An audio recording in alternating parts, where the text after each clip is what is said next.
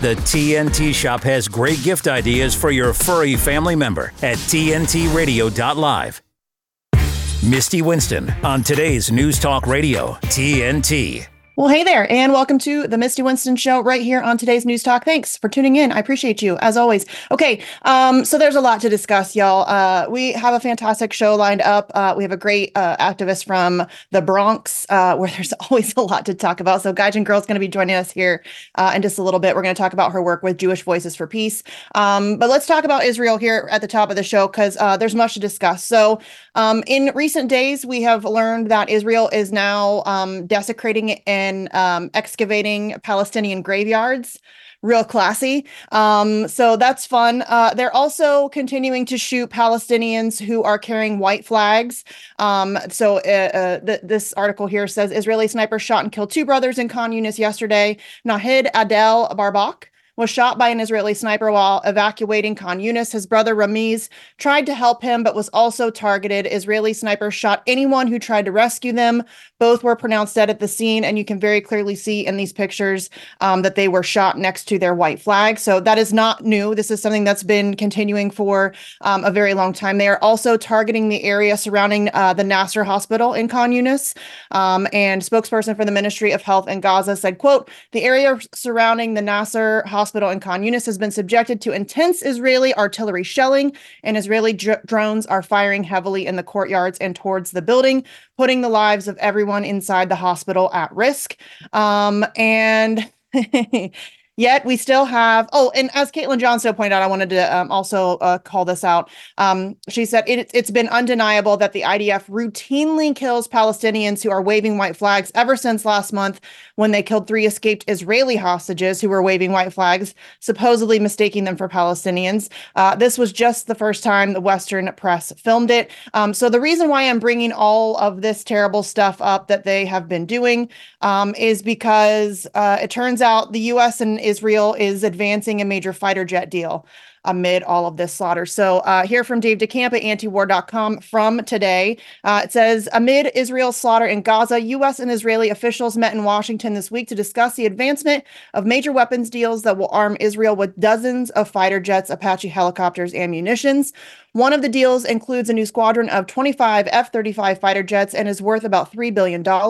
Israel's defense ministry first announced its intention to procure the F 35s last summer and said they would be purchased using U.S. provided aid. Sources told the Times of Israel that Israel uh, also intends to procure a squadron of 25 F 15 1A, or I'm sorry, IA fighter jets and a squadron of 12 Apache heli- helicopters. It's unclear how the F 15s and the Apaches will be paid for but the U.S. is looking to give Israel an additional $14 billion in military aid on top of the 3.8 billion it receives each year. Uh, Israeli De- Defense Ministry Director General Eyal Zamir met with senior State Department and Pentagon officials to discuss the fighter jets and helicopters. The Times report said the next step for the deal uh, deals to be signed is for both governments to formally approve them which will likely happen in the coming weeks. The delivery of the fighter jets and helicopters will probably take a few years.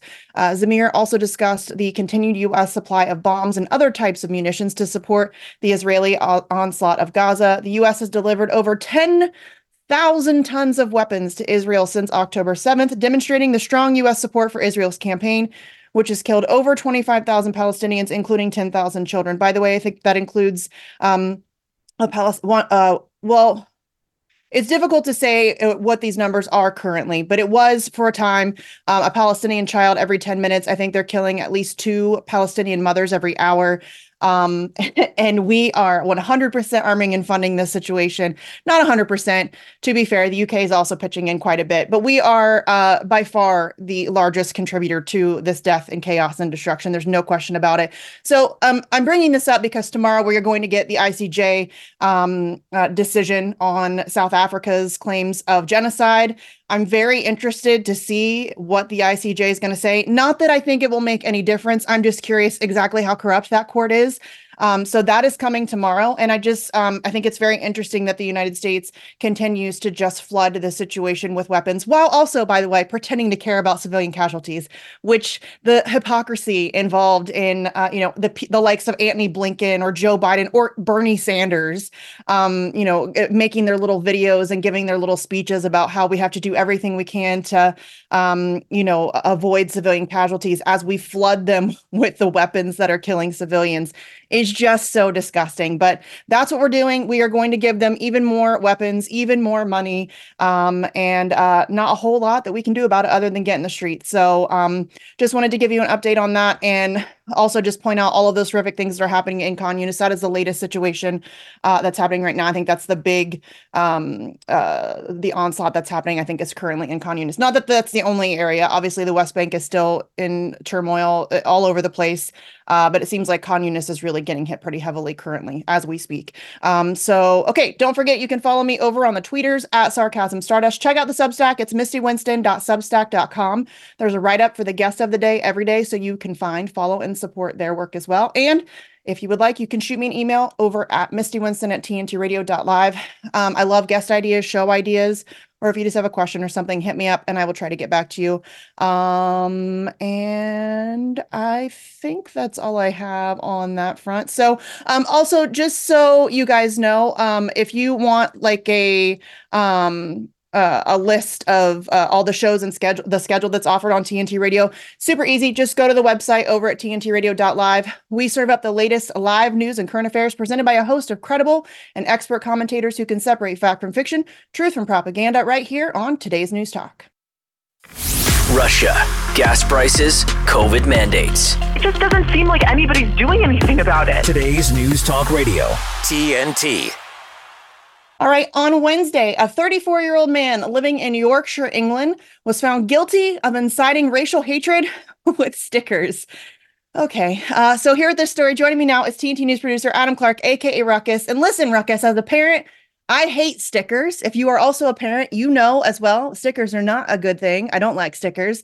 Uh, but what? How exactly do they incite racial hatred, Adam? Well, because it's 2024 and we're talking about the UK. So, uh, yeah. Um, stickers. Come on, people. Stickers. Really? We're going to send people to prison over stickers? Oh, yes. Yes, we will. Um, wow, it's a brave new world indeed. Um, there's a reason for all of this, and and you know, fair warning to everyone who wants to just probably shoot off hate mail right away. Uh, hold hold hold off on that because I'm just reporting the news. Okay, so we're to say some words and some things. They're not my words. They're not my things. Uh, an ethno nationalist activist has been found guilty of running an online library of downloadable stickers that are meant to quote stir up racial hatred, end quote. That's right. On Wednesday, a jury in Leeds convicted one Samuel Melina, aged 34, who is the Yorkshire organizer for the ethno nationalist group Patriotic Alternative. They convicted him of distributing downloadable versions of stickers, which were, quote, intended to stir up racial hatred, end quote, and encouraging racially aggravated criminal damage. The stickers bore slogans such as, quote, Labor loves Muslim rape gangs, end quote. Quote, we will be a minority in our homeland by 2066, end quote. Quote, mass immigration is white genocide, end quote. And one more, uh, quote, second generation, third, fourth, you have to go back, end quote, warning non white people that, quote, they were being targeted, end quote. Mr. Melia describes himself as, quote, bro, pro British or a white advocate, end quote. He was also the head of the Hundred Handers, a group that coordinated to put up anti immigration stickers in different areas between 2019 and 2021. That's what the court heard. He was arrested outside a post office in Leeds in April of 2021 on suspicion of publishing or distributing material which may stir up racial hatred. When police searched his house in Pudsey, West, West Yorkshire, they found a label printer and stickers with slogans such as, quote, it's okay to be white, end quote, and, quote, natives losing jobs, migrants pouring in, end quote. Opening the case to jurors last week, prosecutor Tom Storey, KC, said the stickers were used to, quote, warn or intimidate members of non Christian religions or those from non white races that they were being targeted, end quote. Mr. Storey and the Hundred Handers Telegram channel had over 3,500 subscribers, and that a number of photographs sorry, said he said that they had over 3,500 subscribers. That a number of photographs have been posted to it of stickers in public locations such as lampposts, vending machines, public toilets, train stations, and even the door of an MP's constituency office. Mr. Storey said, "quote Also found within the defendant's Telegram posts and chat." were messages which make clear that he expected that Hundred Handers stickers would be displayed in public places, and also that he had placed stickers in such places himself, end quote. He added that Mr. Melia had wanted to, quote, plaster the surrounding area, end quote, the night before a Black Lives Matter protest was taking place in Leeds. Mr. Melia told the court the stickers were intended to be put on street furniture, such as lampposts, benches, bus stops, and, quote, places people are waiting. He said, quote, you go round Leeds and there's stickers on everything. There must be a reason people are putting them out there, end quote. Uh, Judge Tom Bayliss, KC, bailed the defendant until his sentencing at the same court uh, coming up on March uh, 1st. Uh, according to the site here, this patriotic alternative campaigns are against, quote, the demographic decline of native Britons in the United Kingdom, end quote. I think you get the idea. Misty, but do we really need to be putting people in prison over stickers? What do you think? No, of course not. I mean, listen, I don't think anyone's going to be surprised by my take on this. I think this guy sounds like a turd. I don't like any of the things that he seems to stand for, and I certainly don't agree with him on much of it, if any of it. Um, but putting people in prison over stickers is terrible. That's a horrible thing to do. I am not okay with that. If you don't like somebody's stickers, listen, I carry free Assange stickers with me pretty much all the time. Um, uh, cover it with something else. I mean, it's really that simple. It's a sticker, y'all. It is a sticker. There, these kinds of people exist. Period. They are going to exist this. That is just the reality of the world that we live in. And you're not going to, um, you know, convince them that their ideas are terrible by throwing them in prison over stickers. I think that that is a silly concept. Um, and again, here come people oh i can't believe you're defending this uh, white nationalist. I'm not defending him. I think his his views are pretty repugnant. I'm defending the principle of free speech as i always do as i try to consistently do. And um, i think that free speech is the the whole idea of defending free speech is defending speech that needs to be defending meaning that it's not agreeable meaning that people don't agree with it and that it is um, you know, something that people will try to silence. I think that's that's the test of an actual free speech activist, is if you are willing to defend views that you do not agree with yourself. And unfortunately, that's a very um, uncommon position I have been finding. Um, I feel like there are a lot of people who are um, very supportive of uh, they proclaim to be free speech. I mean, Elon Musk is a great example of this. He loves free speech when it's speech that he agrees with or that makes him look good. Um, but when it comes to speech that's critical of Israel, he's not a big fan of that, and he will uh, shadow ban you and you know kill you on the algorithm and all of that stuff. And we see that time and time again, and we see that across. Um, uh, social media platforms and all of that stuff on a regular basis. I mean, listen, as somebody who regularly posts on various social media platforms about Julian Assange, I know all too well uh, how that works. And so, uh, yeah, but I think putting somebody in prison over stickers is so unbelievably ridiculous, but fully unsurprising in the UK. As you said, it's the year 2024 and it's the United Kingdom. Listen, my uh, my friends over there, and I do have many friends over there this is bad and it's getting worse. We've seen this whole thing, the the internet uh, I think it was called the Internet Security Act, and all kinds of this stuff has been snowballing like crazy over there for a very long time. And I need my American friends to realize that it's coming here too. It is very slowly starting to creep over here. I think it's a little bit more difficult for them to implement stuff here because of the First Amendment, but they're very quickly killing that too. We still have Julian Assange in prison. So don't get it twisted. Don't think that just because we have the First Amendment that this stuff isn't already here and won't continue to get worse because it absolutely will. But what do you think, Adam? I mean, listen, I really do hate stickers as a parent. Terrible. Stickers are awful, but n- not this is not it. This ain't it. So you you would support a full sticker ban? You would just yeah. like, "That's the answer." and glitter. Or just no, and glitter. Nobody gets stickers. Yeah, you ruined it for everybody. no stickers for anyone. Yes. Yeah, Misty the sticker Nazi. Good one. Um, that's your new nickname. You should change. That's a good one. Um, to be fair, by the way, he's not been put in prison yet. Of course, as I mentioned, his sentencing right. will take place on March 1st. But I mean, you get the idea when we're when we're saying that. I just trying to cover all my bases here because I know someone wants to. They're they're getting itchy. They're ready to send that email, Misty. I can feel it. Um, but I, I think the ultimate answer is, as with most governments, and I know this is what we would do here in the United States of America, is we would want to regulate stickers. See, we're gonna yeah. we're gonna get a bunch of. We'll put a team together. Uh, we'll put together a bipartisan group, and and they can get to the bottom of it. Uh, maybe Chuck Schumer. Uh, maybe he can tell everyone the dangers of stickers. Uh, the the glue, maybe with it, the, the kids are sniffing stickers. I don't know, but yeah. I, I hear you about the stickers, but again, uh, good point about the free speech. We always need to defend free speech, uh, even if it's on a sticker, Misty.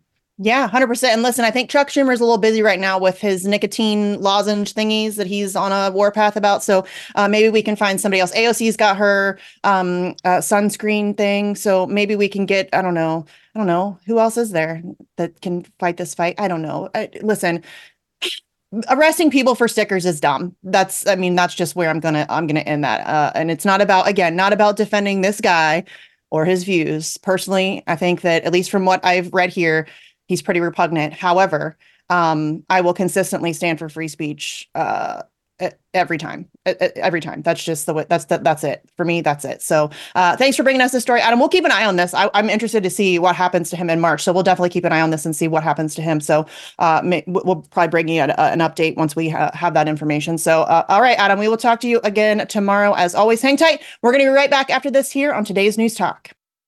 TNT's Abby Roberts. So, this is the headline in The Guardian. Pleasure of sex is a gift from God, but avoid porn. Pope advises. What is it with religious people and sex? Uh, isn't there anything else that's that's that's more important to worry about? And this is what uh, this is what Pope Francis uh, say. I'm gonna I'm gonna read it in an Italian accent just to be even more offensive.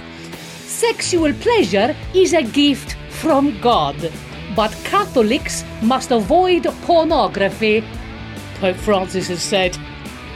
The pontiff, oh, I'll tell you what though, he was all for giving people lots of pricks during 2021.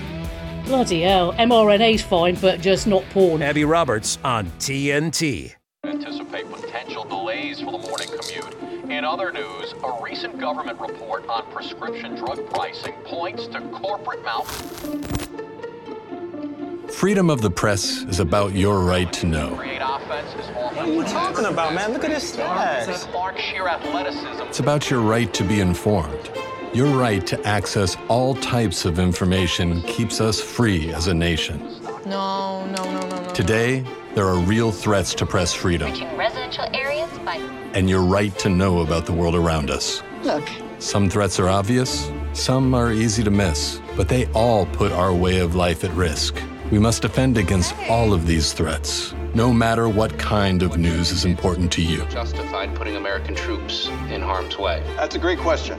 We must protect our right to know before it's too late. Understand the threats. ProtectPressFreedom.org. Caution. You are about to, about to hear today's news talk and the voice of freedom. That's what this country's all about. TNT Radio. All right, I'm very excited. Our guest today is Gaijin Girl. I hope I'm saying that right. She's a longtime Bronx, res- Bronx resident and writer, uh, and also a member of the Bronx Anti-War Coalition, Bronx Greens, and Jewish Voices for Peace. Uh, she's passionate on human rights issues. She has a background in both philosophy and finance, and is best described as a left libertarian. Um, in 2023, much of her activism has been centered on anti-war, uh, Palestine, and confronting politicians, which I love. Uh, we'll talk about that here in a little bit, such as Robert Kennedy Jr., Richie Torres, man, Richie Torres, uh, AOC, and Hakeem Jeffrey. So, uh, and we've been longtime mutuals. This is actually the first time we're having a conversation. So I'm very excited. Thank you so much for being here. Oh my gosh, thanks for having me. Yeah, of course. I'm uh, I'm pumped to have you um, because you have been doing really incredible work on the ground here recently, obviously for a very long time, but with this uh, recent, all these recent, um, uh, this recent flare up of the Israel Palestine situation, um, I have been saying, uh, and I've been getting some pushback from it from people who say that I'm trying to diminish Palestinian voices. It's not my intention to do that, but I've been saying that in this fight against Zionism, because that's what I feel that it is, um, I think there's nothing more powerful than the anti Zionist Jewish voice. And you've been doing a ton of work with Jewish Voices for Peace. Can you just tell tell us a little bit about JVP and what uh, what kind of stuff you guys do? Uh, sure. And uh, I mean, just to be clear, I mean, I'm I'm speaking for myself. I'm not speaking for JVP, but I'm a member of JVP.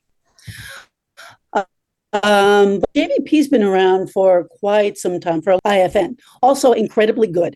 Uh, and basically, it's uh, just been getting the voice out, getting out the message that Judaism is not Zionism, uh, this has been in place for a long, long time. I mean, I remember going to rallies years ago. You know, in, in 2021, we had a, a flare up with Israel bombing the heck out of Gaza, and we were there for that too. Unfortunately, 2023 has been the, the bombshell, and it's it's gotten far, far worse. And we've had to go from being nice about it to being almost, I, I would say, militant. And that's a good thing. Yeah. Unfortunately, it's necessary. I feel like at this point, I mean, it has gotten, and we've seen, listen, this, uh, people like to pretend as if uh, history began on October 7th, which is so unbelievably frustrating and absurd. Um, and it is uh, offensive almost uh, that people want to pretend as if there is no context here, that there isn't decades of oppression and occupation and brutalization that have been in place for a very long time. Um, and so, uh, but it, unfortunately, you're right. I think 2023 has really become um, kind of a I don't even know how to describe it. I guess a signature year in this situation. Um, and I think that what is interesting about what we're seeing now, at least for me, and maybe you'll have a different view on this, but it feels to me that the needle has now moved so far that there's no going back. I think that at this point, um, uh, I, think we're seeing Israel lose the PR war. We're seeing that Israel is um, really, I mean, uh, for a lack of a better term, shooting itself in the foot, you know, every day, all day, um, with their numerous lies that they've been in, with the way that they're conducting themselves at the top of the show. As I just mentioned, they're shooting people regularly who are carrying white flags. They are desecrating cemeteries. They're bombing hospitals and UN uh, centers and refugee camps and schools. And um, I think that now the world is watching. We're seeing this play out in real time. Um, and I think that we've reached kind of that that critical point where uh, there really is no going back. What do you think? I mean, you're you're 100% right. Um, it's and uh, unlike other genocides, and that's the word you really do need to use is genocide. Unlike other travesties of that sort, this is being live streamed. Yeah. And that's a historical difference. Then you you cannot erase the videos. You cannot erase the pictures. They exist. There's no gatekeepers because of social media. So this is you can't put the cat back in the box or the cat back in the bag or whatever analogy you want to use. Um, it's it's horrific, and uh, no matter what happens, and I really fear some of the things that are going to happen. No matter how they rule tomorrow. But we can't just say, okay, ceasefire, that's it. Right. Because that, you know, we've seen the crimes, we've seen the, the monstrous atrocities. You don't let that go for the exact same reason that you wouldn't have let, let it go with the Holocaust. Yeah. You can't let it go. You, you can't, can't let, it go. We've seen this. Uh, and go. what's so frustrating to me, uh, we, we're Americans. So we've seen what happens when you let that go. We've seen what happens when President Obama says we got to move forward. We can't look back. Um, and what happens is, is then that guy, Barack Obama, goes on to start five new wars, and he bombs Syria so much he runs out of bombs, and he, you know what I mean? Like he's he starts droning uh, weddings and funerals in Yemen and all of that stuff. And so we know what happens if you if you just let it go. And I've been saying forever because uh, people keep saying we need a ceasefire now, and that is true. But uh, for me, it's not ceasefire now it's free Palestine. Like that's what it is. It's free Palestine. And that should be, I don't want people to lose sight of that goal. Yes, we need a ceasefire because the atrocity needs to stop. The death needs to stop. I can't see mm-hmm. any more pictures of dead babies and kids being, you know, dragged out from underneath rubble and women trying to, you know, give birth with no anesthetic on a dirty hospital floor. I can't see any more of that stuff. And I think that the world feels the same way. Um, but it is free Palestine. Like we can't just stop at a ceasefire. And there needs to be accountability. There, like there absolutely needs to be accountability. Yes. There, uh, there's a reason why we did Nuremberg. Mm-hmm. And it's a there's a double reason for it. Number one is you have to people have to be held accountable. They had they do something like that, they have to be punished. Number one. Number two, the victims of such atrocities need justice. Yes. They're going to get it one way or the other. That's not a threat. That's just the way that the world works and the way that things should be. If you do something horrible, you need to be held accountable. You don't just walk free. And that's true of Netanyahu. That's true of his entire cabinet. That's true of IDF and IOF command. And that's also true of any US officials who are complicit yeah. in this, this horror. Um, I will never ever forget. You know, we've we've all seen a million different horrific pictures at this point. We're past hundred days now. There was one that is burned into my memory forever. Besides the the babies who were left in the in the incubators yes. to rot. Yeah. That was one. The other one was this man running into a hospital with two plastic bags with the parts of his kids. Yes. Yes. You don't walk away and go, all right, well, we made some mistakes. Let's let bygones. Moving on. We're looking forward. Yeah, we can't no, do that. There's just that. no way. No, you're right. And I think that that I think that okay, we have to take a quick break and get headlines, but I think that that is what that's kind of what I was alluding to is that the uh, the role that social media has played in this particular uh, set of circumstances this time around because again, this is not the first time as you said 2021, there was 2014. There's been uh, times where Israel has attacked uh, Palestine, where they've been, uh, you know, sniping mm-hmm. innocent civilians and kids and medics and journalists and all of that stuff, where they've been expanding. Um, uh, uh, uh it, they've been doing all kinds of horrific stuff for a very long time. But I think that what's different about this time is that it is now being live streamed. The genocide is being live streamed, and I think that that has made it impossible for people to look away, which I think is great. Um, uh, but okay, let's take a quick break and, and get some headlines, and then we'll jump back into that right here on TNT. Hear about it. We're depending on our congressmen. Talk about it. The people have to stand up and say enough. Now, TNT Radio News. For TNT, this is James O'Neill. Jeff DeWitt, the chair of the Arizona Republican Party, announced his resignation amidst controversy surrounding leaked audio that allegedly captured him trying to persuade Kari Lake to withdraw from political involvement. Former President Donald Trump has issued a stern warning to his major donors, stating that those who continue to support his Republican primary opponent, former South Carolina Governor Nikki Haley, will be excluded from the MAGA camp. We're the pinup boys and poster girls for free speech. We just don't look as impressive as Vladimir Putin shirtless on a horse. Yeah. 24 7, 365. We never stop sifting fact from fiction, misinformation from the truth, from government overreach to the latest on mandates, big tech censorship to propaganda gone mad. Listen to TNT Radio and get the news and views direct from our expert presenters and commentators anywhere you go. Ask Alexa or Google to play TNT Radio or download the TNT Radio app for free from the App Store or Google Play. Today's News Talk. This is TNT Radio. Yes, don't forget to download the app. That's how I listen. I listen on the app while I'm doing chores throughout the day. Uh, helps make dishes slightly less intolerable. So, uh, all right. So we're here with my friend Gaijin Girl, uh, who is an on-the-ground activist in the Bronx, um, uh, and she has been active uh, on many issues. of course, we're speaking about uh, today. We're speaking about her work on Palestine.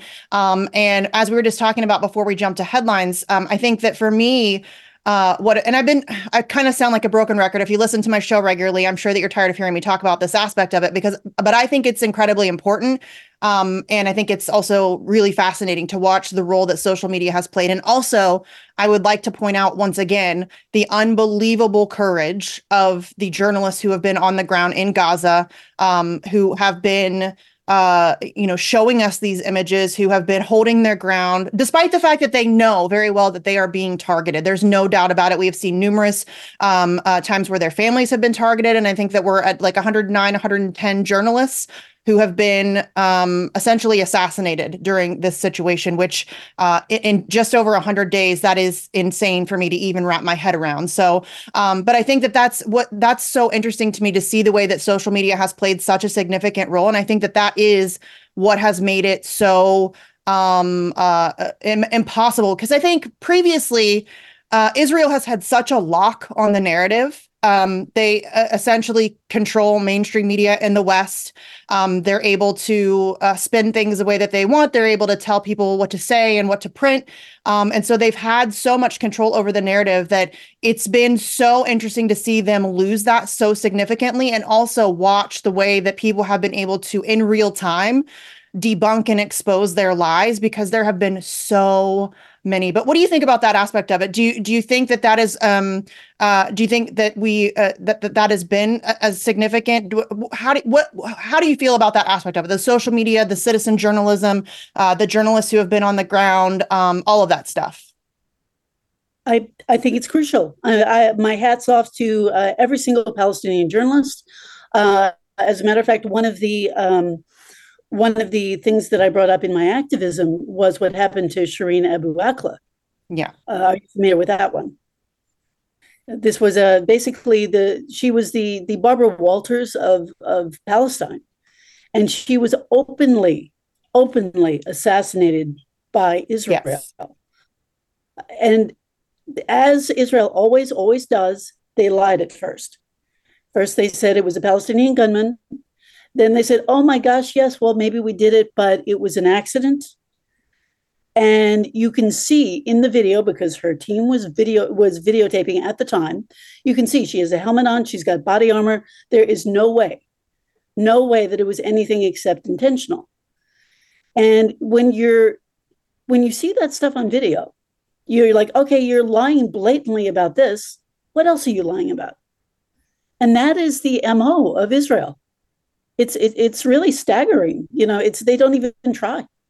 No, and they it, really it, don't. They really don't. They're phoning it in. It's like they're not going to get an Academy Award with this. No, it's really bad, and I think that that's what's um, been so kind of mind blowing to me because again, previously they had such a lock on the narrative. It wasn't that clear. It wasn't as obvious that it was that it was so bad. It's bad. They're bad at this. It is awful. Uh, the Shireen situation was obviously one of those. And if, you, if people don't know, I'm sure our audience does. Uh, our audience is incredibly intelligent and very tuned in. But I think it, it, just in case anybody is unaware, she was a journalist who was shot in broad daylight on camera. Uh, and then Israel tried desperately to lie about it, um, as you just explained. And then not only did they do that, but then they attacked her funeral as well, mm. which is so despicable to me that they, you know, you've already murdered the woman and then you attack her funeral. It's just the uh, it, the lack of humanity really just knows no bounds. But you're right. I think that that's um, and we've seen that since October 7th. How many lies have they been caught in? Do you know if anybody's keeping track? Because it's a lot. I really hope somebody is because it's amazing. it's it's it's it's you know it's like uh, you know it's funny about this is uh, I don't know if you know, but uh, Jon Lovitz attacked me on on Twitter at one point. Oh. But Jon Lovitz, and I bring that up not for that, but because Jon Lovitz used to have a skit on Saturday Night Live where he played a liar, a pathological liar, and he's like, "Oh yeah, that's the ticket. Oh, let me do this. Let me do this. That's Israel. Yeah. Oh, wait a minute. Wait a minute. Oh, yeah, there's Hamas under this hospital. Oh, wait, there isn't? Oh, they moved. It doesn't end it.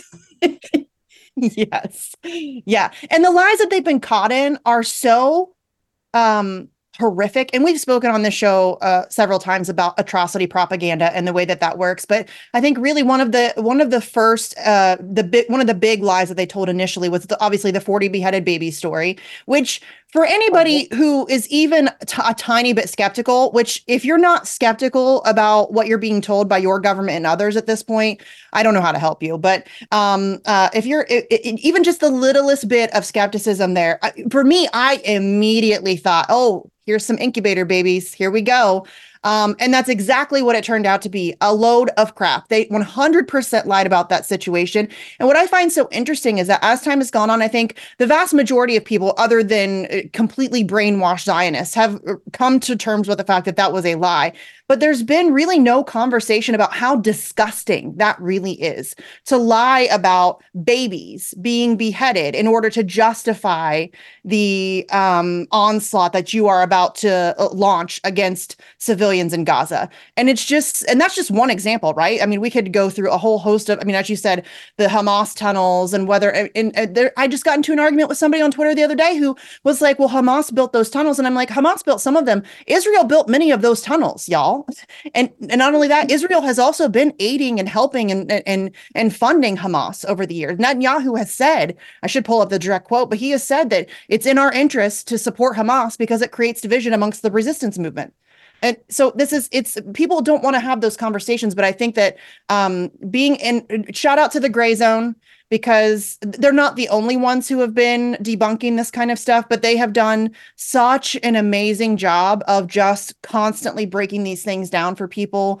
Um, and it, frankly, just really courageous. The idea that they took on the mass rape allegations, two dudes taking on the job of debunking those stories was risky but they did it because uh, their work is solid and i think that that's uh, as long as your work is solid and you're dealing in truth um, I think that that's always the the best way to go. But yeah, it's just so it's very frustrating to me to watch people still buy into this stuff, despite the fact that we have um, so many instances of them being just thoroughly annihilated, and that, that it's very obvious and apparent that they have been um, lying, uh, it, it, just in the most despicable ways. And so uh, but they are starting to lose um, a, a, a, an amazing amount of support. Obviously, I think leadership in various countries still support Israel for obvious reasons. But I think, as we've seen with the millions of people in the street across the globe, they are losing the global support of the re- of regular people, and that's going to continue. The longest, the longer this goes on, um, the more innocent people they kill, the the the the worse that gets for them. So, okay, we have to take another quick break. Hang tight. We're going to be right back here on today's News Talk. De-weaponizing weather with reality and perspective. Remember when you were in math class and they told you to check your work? You do remember that, right? Let's say you have 5 minus 3 and that equals 2. You want to check your work, go, well, take the answer 2, add 3, it equals 5. Correct. Right? Well, you can work backwards when checking your work when it comes to why the planet is warming. At least I can with my hypothesis that this is geothermal.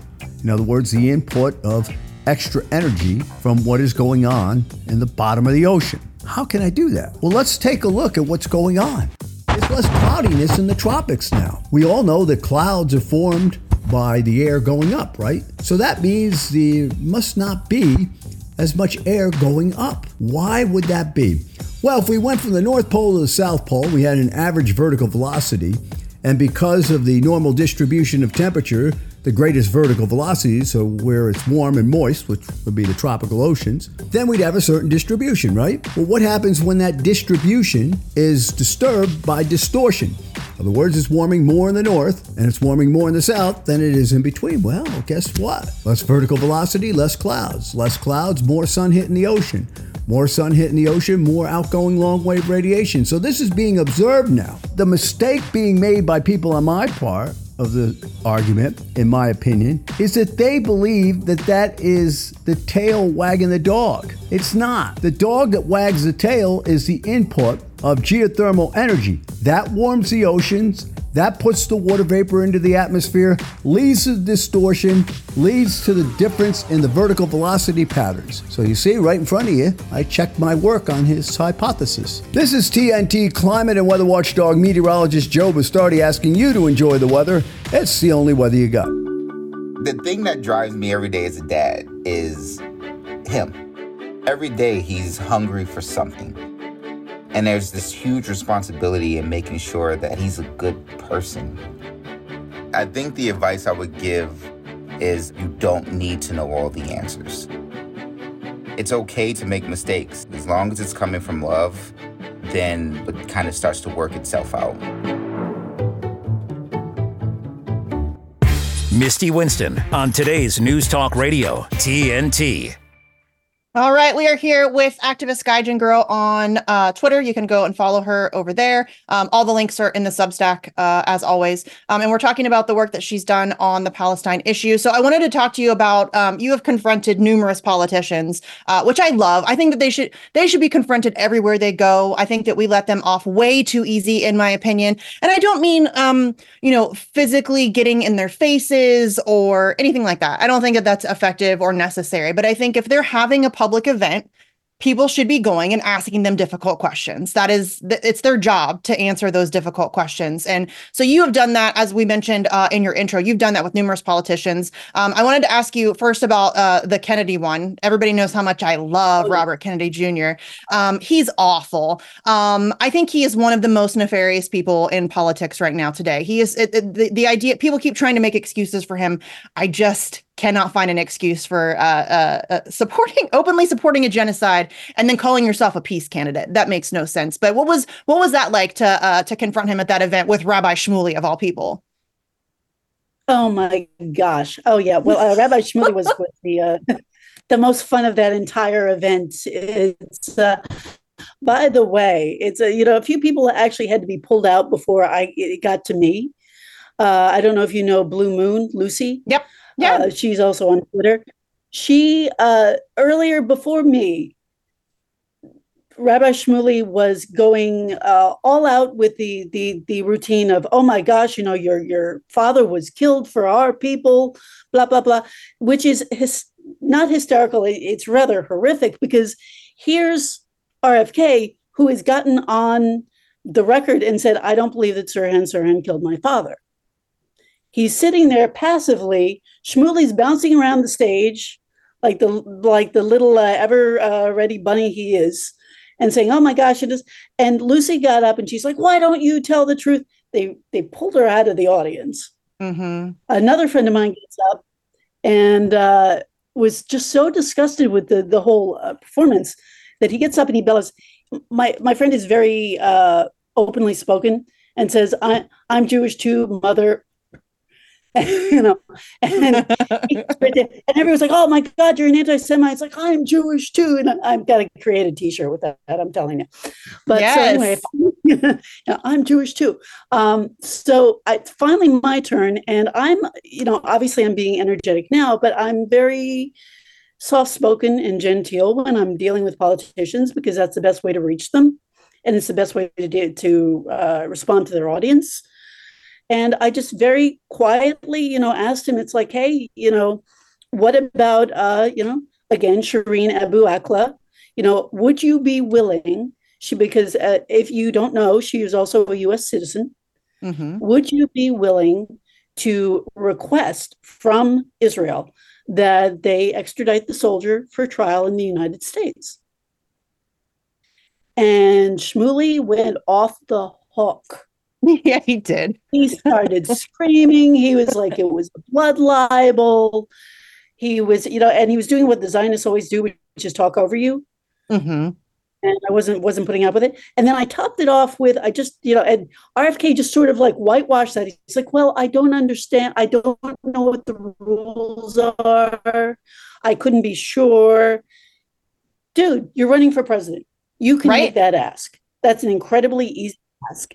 This is these this is a US US citizen who was murdered. You can yeah. ask for, yeah, we want the culprit here. So then I followed up with finally, yeah. it's like, uh, well, look, that aside, do you agree to sit down with JVP for a conversation?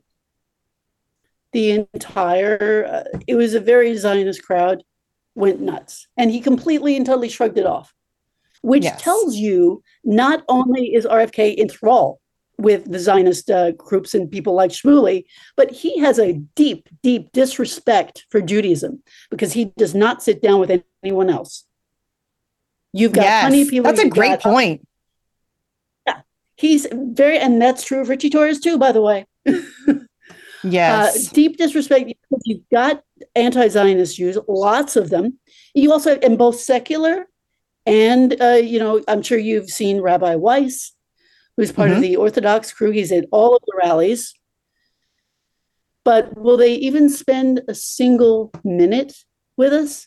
No. No. That shows that at most we're a shield. That's all we are, and we're being used. Yes. it's well, it's the same way. It's the same situation with his refusal to sit down with Max Blumenthal. Um, he, uh, which he said he would do twice now, and then walked it back. He, he had his, um, I think his PR person walk it back the first time. The second time, he's just kind of ignored it. He has ghosted it, ghosted the whole um, idea or the conversation. I think. I mean, I've asked him numerous times. I've seen many people on Twitter tweeting at him, asking him when he's going to do it. He's not going to do it, and here's why: Max will embarrass him. It will be horrific. He was able to speak over Jimmy Dore because he was talking. He speaks very quickly, and and I think Jimmy was. I love Jimmy Dore. He was ill prepared for that. I don't think he was anywhere near ready for that conversation. It's very disappointing because I think that that is likely to be the only chance that we get to have somebody in front of him to push back because I think he chooses who he speaks to very carefully on this issue. Um, but Max Blumenthal knows his stuff. He lived in Gaza. He's done documentaries. He's written books. Um, he is Jewish, and I think that that would be an unbelievably awful situation for uh, uh, for Kennedy. But that's why the reason why I wanted to talk to you in specific about the um, Kennedy, uh, the the way that you interrupted and uh, approached him was because, uh, as you mentioned, you were very quiet, and that's why I wanted to talk to you about it because I think people should go and watch that video. I could never.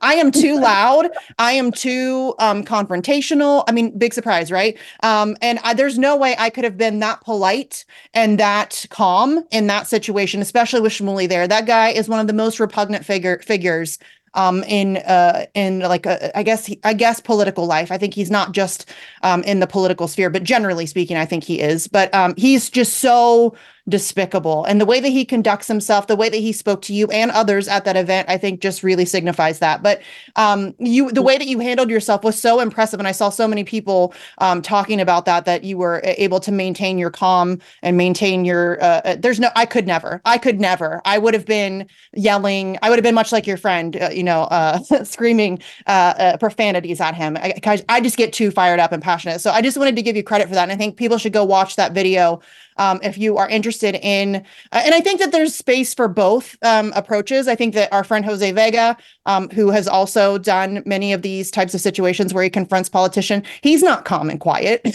I mean, he's not. He's more like uh, I, I think he would be more my approach. That would be something that the way that I would do it. But I think it's so important, especially on this issue um to confront these guys to confront these people especially somebody like kennedy can you believe he's still he is still still portraying himself as a peace candidate. Really? Well not only that but his campaign manager is his daughter-in-law who's cia A. Spook. Yeah. She's a spook. Yes.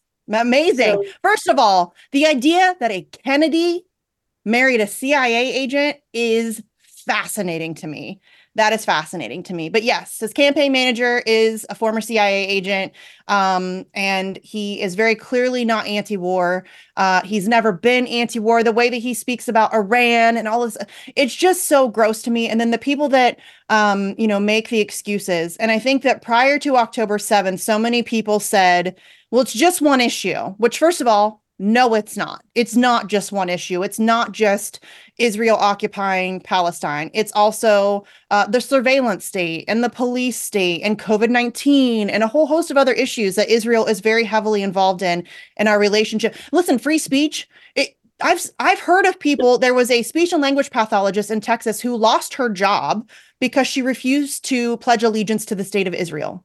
That happens in the United States of America. Like if you care about free speech, it, that's also an issue, right? Yeah, l- uh, let me tell you. Um, you know, I, I do a lot with the uh, Bronx Anti-War Coalition. You know, and uh, I saw today that uh, one of our members went to a Cooney rally, and she was told flat out, "No, we're not going to allow signs anymore. Signs. Wow. Forget stickers. Signs. right. political at a political rally. Yeah. Wow. Wow. That's crazy.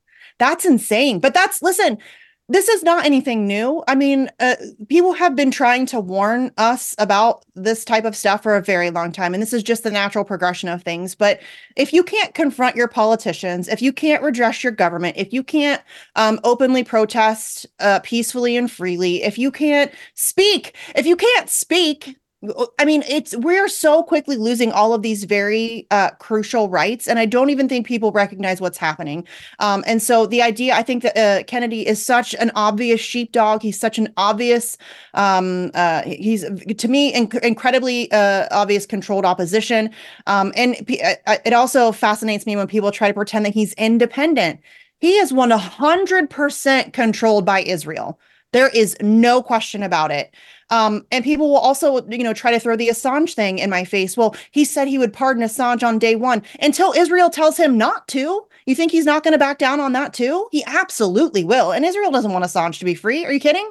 So it's just um it's very frustrating. So let's okay, let's talk about uh, uh, Richie Torres because um mm. he's also awful. He takes so much money. People.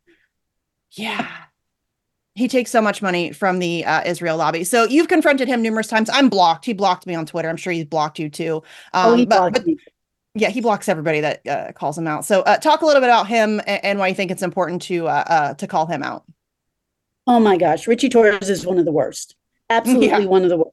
By the way, when when you talk about how much he's taken from AIPAC, uh, if you go over his entire career, it's five hundred and nine thousand. Wow. And all you have to do is go to Open Secrets and take a look. Uh, wow. Uh, people have done measurements of how often he tweets about Israel, and it's 300% more than he speaks about poverty. And we're in one of the poorest districts in the United States. I got to tell you, it's like, you know, mind you, there are areas in the South Bronx. I'm North Bronx. There are areas in the South Bronx that are way worse than we are, but we're, we're not good. I mean, I'm, I'm I to give you an idea, I'm walking over people who are homeless in the street, not walking over them, walking over them, but I'm passing by people in, you know, in the street every single day. You know, I'm friends with the local prostitute on my block. Yeah. Because, you know, it's people don't have anything else that they can possibly do. And what is Richie Torres focusing on? He's focusing on, you know, speaking for Jews and silencing Jews who try to criticize him. So uh, I ran into this guy first time was way before October 7th. I think it was around, I don't know, probably February, maybe May. Uh, and he had a town hall. So a bunch of us went. By the way, one of the people who went with me was Jose. And Jose went first and uh, Nord Stream. And then I come when they're doing when they're committing a genocide. And he he is the most empty Ken doll I've ever seen in my life. You know, it's like, you know, right now the news is on Barbie he is a Ken doll. plastic smile. It's nothing going on. And first, he he goes into this bit about, and you've heard this talking point before a million times, uh, about how it can't possibly be a genocide because look, numbers are going up. And not only do you have to look at the influx of people, but you also have to look at the fact that that's not definitionally genocide. Um, if if you thought that numbers going up was not genocide, then what is what was U.S. slavery? Right. Yeah. So, he so seems he, like he just has a really superficial understanding. It feels as if he doesn't like he's really done no independent thinking on this. He just he's getting money from AIPAC, and so he has been given the talking points, and that's just he just regurgitates what he's been told. That's what it feels like to me. Like you call him an empty Ken doll, and I think that's a really accurate description. It feels as if he has done no actual thought himself. He is just repeating lines that he has been sold. Um, he reminds me of Jamal Bowman in that way, um, uh, uh, especially the the the clip of Jamal Bo- uh, Bowman being confronted about his support for the Ukraine situation and he said, Yeah, Putin's a madman. And then he's asked about Donbass and he's like, What's a Donbass? I'm like, You have no idea what you're talking about. You're making decisions about these situations, about funding these wars, and you don't even know what you're talking about. Like, that is terrifying to me. And Richie Torres feels like he's very similar. Oh, he is he is extremely similar. And then when you try to go to him and explain otherwise, he runs away. Yeah. He goes and cries on Twitter and he says, "Oh my gosh, my light! You know, I feel like they're dangerous, and these are extremists and hate mongers. I'm going to go run over to Riverdale uh, with the S with the SAR Academy, which, by the way, has been through a lot of uh, uh, sexual scandals, mm-hmm. and I'm going to go uh, campaign over there." I've left I've left uh, signs at, at his office saying, "Hey, why don't you talk to JVP as well?" Why Right. don't you talk to Max Blumenthal? Why don't you talk to Norm Finkelstein or Rabbi Weiss? And you never ever hear anything. But he's going to sit there as the mouthpiece of Judaism and tell Jewish people that they're anti Semites. it's disgusting. That always makes me laugh. It, it just so it's so absurd to watch people call these rabbis who are very openly anti-Zionist call them anti-Semitic. It's just it's so dumb. And that's another thing. I wish I would have remembered to talk about that. That's another thing. I think that the claims of anti-Semitism have lost their effect. I think that that is something that Israel has been hiding behind for a very long time. Nobody wanted to criticize Israel because nobody wants to be labeled anti-Semitic. But now I think people recognize the game that's being played, and I think that that that them using that now. I, I mean, to me, I don't care. Call me anti-Semitic. I know that I'm not. I don't care what you call me. Um, uh, I'm going to stand against genocide. It's just that simple, and I'm going to stand against Zionism. It's just that simple. So I think that they've really overplayed that hand, and I think that that just doesn't have the effectiveness that it used to. But yeah, Richie Torres is awful. Um, I think that, as you said, he's one of the worst. That's why I want to talk about uh, him and Kennedy specifically. Obviously, AOC is bad and Bernie is bad. They're all terrible. Nobody's great on this issue. I mean, even uh, the ones that are kind of good, like Bernie is, or at least used to be kind of good. Now he's just so weak. He is just, he's a pathetic shell of himself.